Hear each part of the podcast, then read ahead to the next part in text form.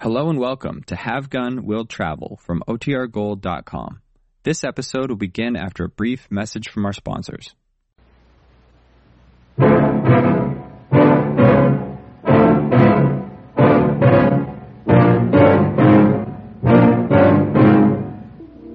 You came to me with a torch and a gun. You call it righteousness. Call it by its right name murder.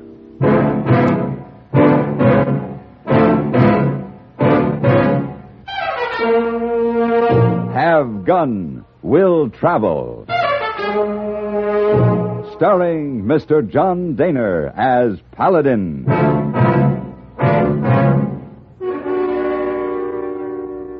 San Francisco, 1875. The Carlton Hotel, headquarters of the man called Paladin.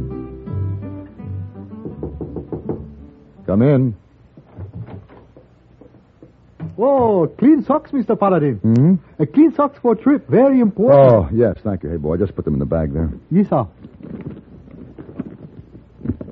Oh, oh, oh, oh, oh, bottle of brandy in bag, too. It's for the trip. Very important. Oh, eh, snake bite.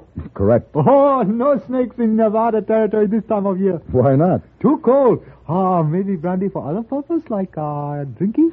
Maybe. or maybe to give lady named Cleo to uh, make warm? The lady named Cleo has hired me to do a job, that's all. Oh, sure. She wants me to find her husband, Oh, sure. and she's paying me very well. Oh, sure. Hey, boy, you know what you are? No, what I are? Auf den Knödel.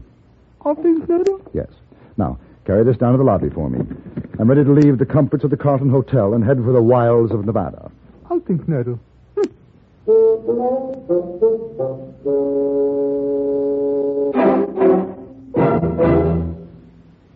Do you see speed laws and other regulations as restrictive, or do you look upon them as protective? When a police officer writes a summons for traffic violations, do you see him as an enemy or a friend? Your life may depend on your attitudes. Statistics clearly indicate that where laws are obeyed, deaths go down. It's no secret that emotional immaturity is the major factor in our accident rate. How else but childish can you describe the notion that breaking a traffic regulation is a way of getting away with something? What could be more infantile than believing one can prove his superiority by ignoring a stoplight? Unfortunately, too many drivers on the road subscribe to that kind of emotional outlook. The result is tragic. Almost 85% of all traffic accidents in America are caused by careless, childish driving. We hope you know our traffic laws and the people who enforce them are there to help save your life.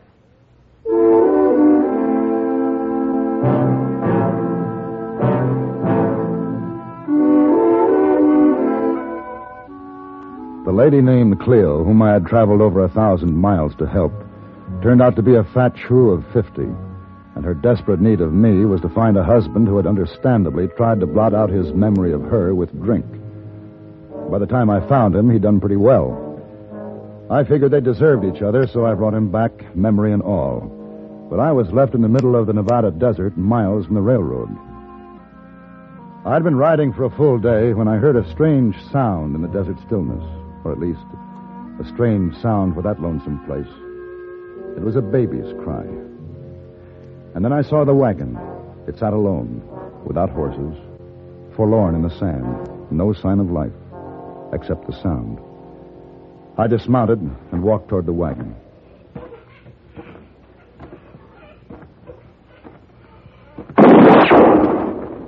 Get away from that wagon. Well, I thought it was deserted. Move away, mister, while you still can. Is this all right? Now get on your horse and ride on. Are you alone here? That don't matter. A woman can't last out here by herself. Where's your man? Clear out, mister. What's that you've been digging?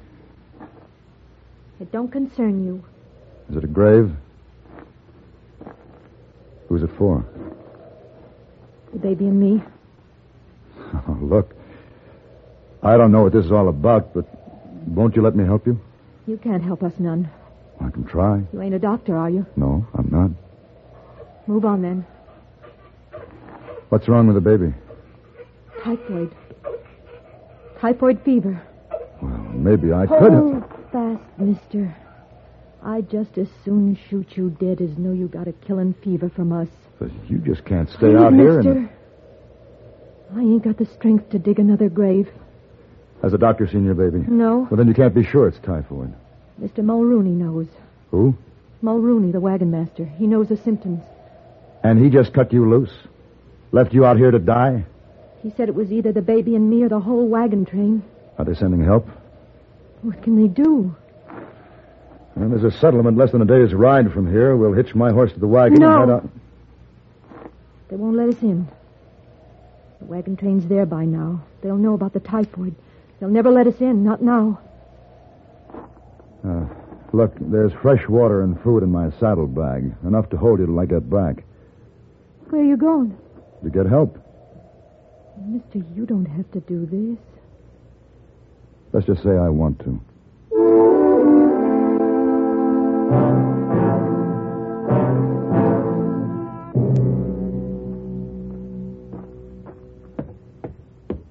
Pardon me, ma'am. Yes?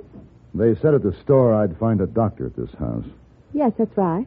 Uh, my name is Paladin. I'd like to speak to the doctor, if I may. You are Mr. Paladin. You're the doctor? Dr. Phyllis Thackeray. Oh, well, how do you do? Didn't they tell you down at the store? Well, there were some looks. I guess people out here haven't got used to the idea of a woman doctor. Most of them won't even believe I am a doctor. Are you? My diploma's inside, if you care to look. Oh, well, no, no, I'm not the patient. Who is them? A woman and her baby. What's wrong with them? Uh, the baby might have typhoid fever. Might have? Well, I'm not sure. Where are they? They're lying in a wagon a day's ride from here. I see. It's a long ride. You'll find my horse in the stable. By the time you have him saddled, I'll be ready to go. You're quite a woman. I'm a doctor, Mr. Paladin. Huh. Wait a minute. Oh. Looks like a delegation, doesn't it? Yeah. Just a minute, you two. I got something to say. Yes, Mr. Davis? Mister, uh, you didn't tell us those people had typhoid fever. No, I didn't. Who did? I did. My name's Jeremiah Mulrooney. Well, now, Mulrooney. You don't look like a murderer. What? You sentenced that woman and her baby to die when you left them out in the desert. They're diseased. You've done nothing to help them? Uh, look, mister, typhoid's a terrible thing. It- it's nothing to fool around with. We don't want it here. He that touches pitch shall be defiled forthwith. You've consorted with the disease. The fever is upon you, too. So, uh, you'd better make tracks, mister. Wait. Mr. Davis, he's not even sure it is typhoid. I'm sure. I saw it. You're not qualified to say. And who says she is? Are you going out there with this man, Miss Thackeray? Well, of course, Mr. Davis, I'm a doctor. All right, that's up to you, but once you mix with a fever, you're not welcome back here. And don't try bringing those fever patients back here either. If we have to bring them back, we will. Look, we got folks to protect, children of our own. And we'll shoot you down if we have to to keep 'em safe. They mean what they say, Mr. Paladin. So do I. You ready to go? I'm ready.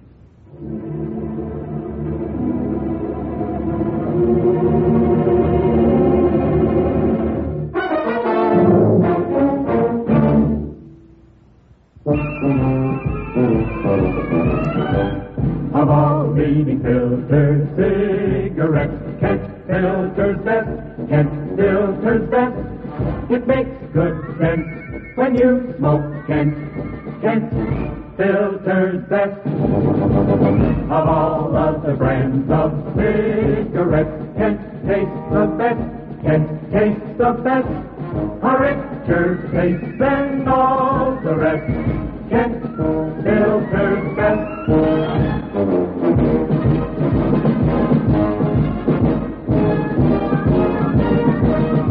It makes good sense when you smoke Kent.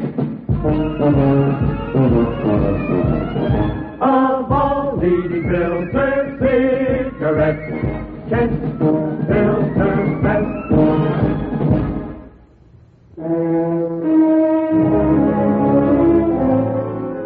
I guess perhaps I wasn't used to the idea of a woman doctor myself, especially one as pretty as Phyllis Thackeray. She rode beside me through the desert all night, without rest, without complaint. Now it was just after sunrise. Maybe I should have brought something for saddle sores. You want to rest? I want to get to that baby. Yeah. Shouldn't be long now. Good. You know, you should be on a velvet settee, wearing a hoop skirt and fluttering your eyelash over a fan. I tried that. It was too easy. Is that why you studied medicine? This was hard. Maybe something like that. Wasn't it tough enough practicing back east? I guess I'm as much missionary as physician. I was the second woman to graduate from my medical school. Others came after me. It was difficult for all of us, but gradually we're becoming accepted as something better than freaks. You're not accepted yet. You just got run out of town. Well, Maybe I'm not the missionary I think I am. Or the doctor. Well, we'll see. There's the wagon up ahead. I don't see anybody. Neither do I. Come on.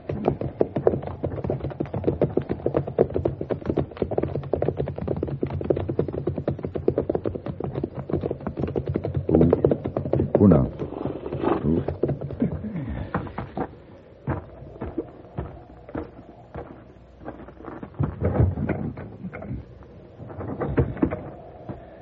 They're in there, all right.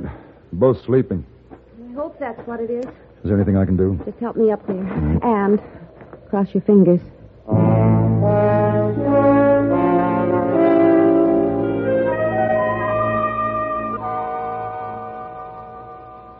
Doctor, coffee's ready. Smells good. The food will be ready in a minute. Here. Thanks. How are they? Well, the mother's suffering from exhaustion, exposure, nerves, no sleep. The baby? Typhoid? Well, maybe I don't know yet. Mulrooney knows all the symptoms. So do I. High fever, red spots, delirium, and a coma that leads to the crisis. The baby has all of them. Still, it could be something else. But whatever it is, I can't do much for her in this wilderness. You want to take them back to town? Yes, You know what that means. yes, It's necessary, medically. yes. I'll hitch the horses to the wagon. Mr. Paladin, Hmm? you don't have to come with me. I wouldn't miss it. There's something about that Mulrooney's face I didn't like.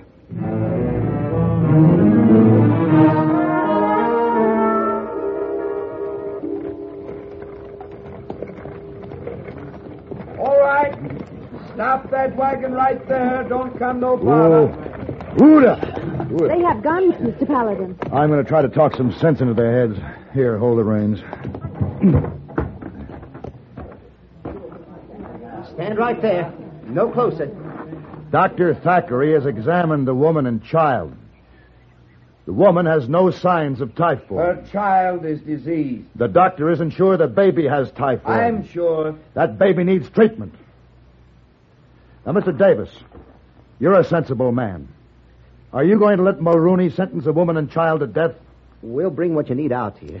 But you ain't bringing them into town. They'll be completely isolated in the doctor's office. Paladin, they're sick, and we can't take the chance. We've got to protect them. They're not as sick as you people.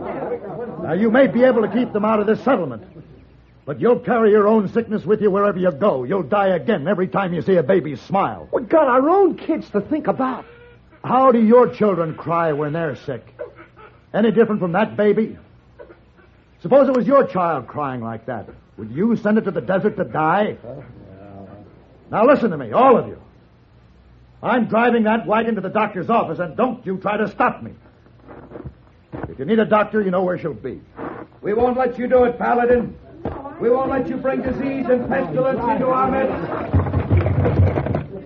I'm afraid they'll use those guns, Mr. Paladin. Get back there with Mrs. Benson. Both of you lie flat. You going to try it? Go on, get back.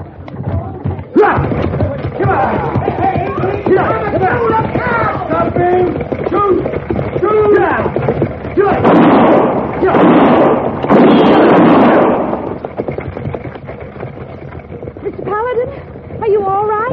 fine. We're through.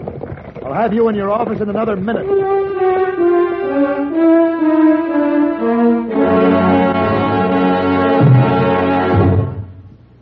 CBS Radio will score another goal on New Year's Day as most of these same stations bring you our play by play broadcasts of the two year end football classics, the Orange Bowl and Cotton Bowl games. From the Orange Bowl, CBS News sports experts will call the thrills in the Oklahoma Syracuse contest. Syracuse will be making its second appearance at the Orange Bowl this year with an 8 to 1 record.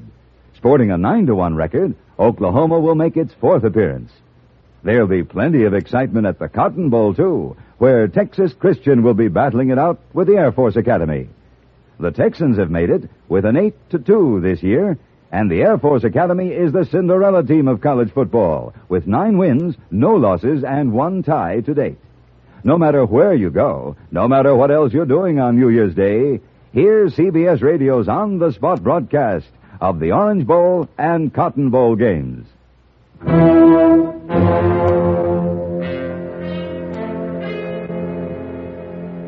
All through that night, I sat on her porch and kept watch, seeing their torches, hearing the voice of Mulrooney haranguing the townspeople, working them up.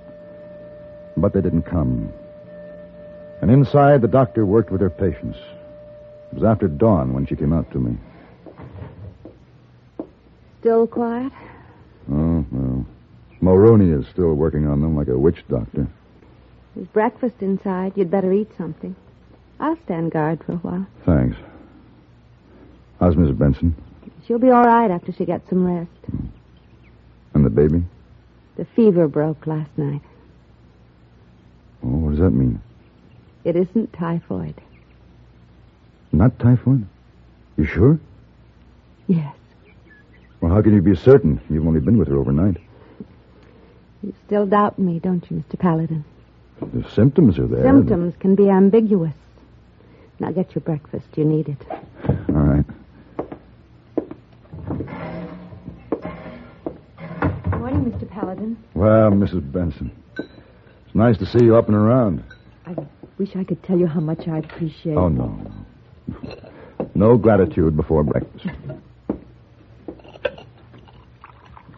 Baby's better, huh? Yes, much better. Miss Benson. Hmm? Why does Mulrooney hate you so much? My husband died early on the trip. After a while, Mulrooney wanted me to marry him. Said it was God's will to care for widows, and he was the chosen messenger. I wouldn't let him near me. Then the baby got sick. Come outside. What is it? They're coming. Look. I'll handle them. Go inside with Mrs. Benson. No, maybe I can help. You take care of your patients. You may have some new ones. I want to stay. All right, but stand back. That's far enough, Mulrooney. This torch is the fire of truth and justice, Paladin.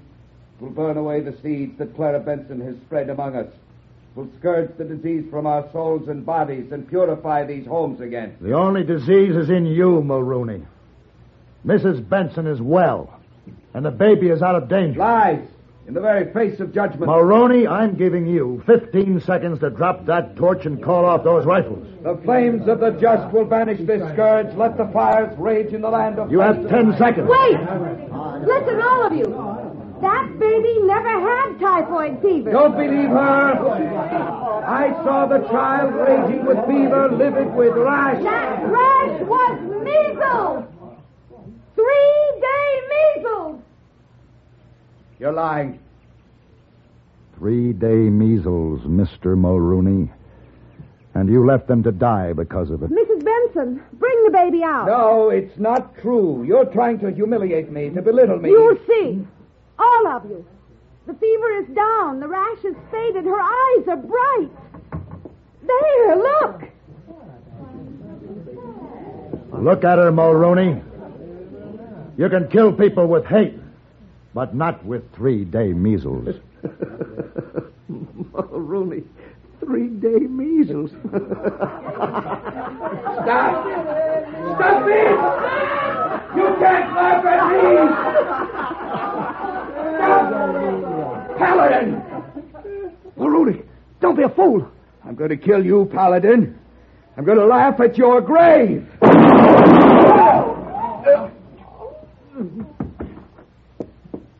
Let me see. There's no need. I think he's dead. You shoot very straight. Mr. Paladin. What do you want? Mr. Paladin. uh, Well, I, I- I guess we was wrong to listen to him. He, he seemed to have so much book learning, but he was just setting us against each other. I'm glad we woke up in time. Next time, you better wake up a little sooner. Dr. Thackeray, this town hasn't been too good for you. Maybe you'd like to come along with me. They can always use a good doctor in San Francisco. Oh, please, ma'am. I guess we ain't been very friendly, but we'll make it up to you.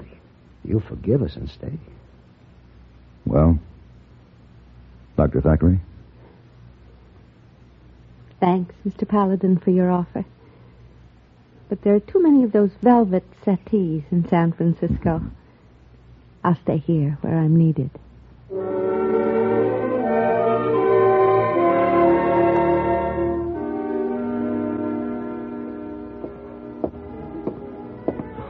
Oh, good afternoon, Mr. Paladin. good afternoon, hey boy. You get in late last night. Uh, sleep all day. Now up and feeling fine. I do indeed. Boy, you have good time with Lady Cleo. Lady Cleo. Lady will send for you, you know. Oh, as a matter of fact, I'd forgotten about her. Oh, sure. Uh, I met a lady who was much more charming. A lady doctor. Oh, sure. Yeah. As a matter of fact, I've had a fine case of three day measles. Oh, yeah, the three-day measles. Oh, sure. it's true. Yeah. Oh, uh, you got dirty laundry. Uh, you put out tonight. Uh, to coin a phrase, hey boy. Oh, sure.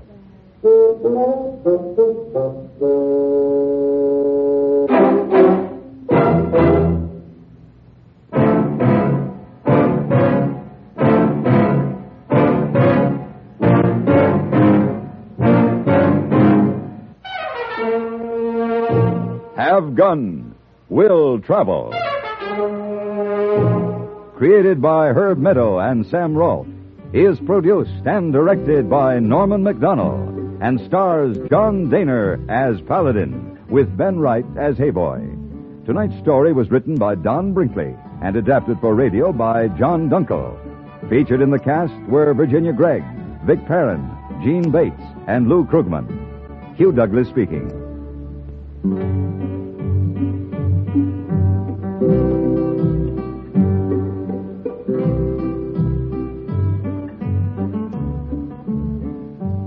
Join us again next week for Have Gun, Will Travel.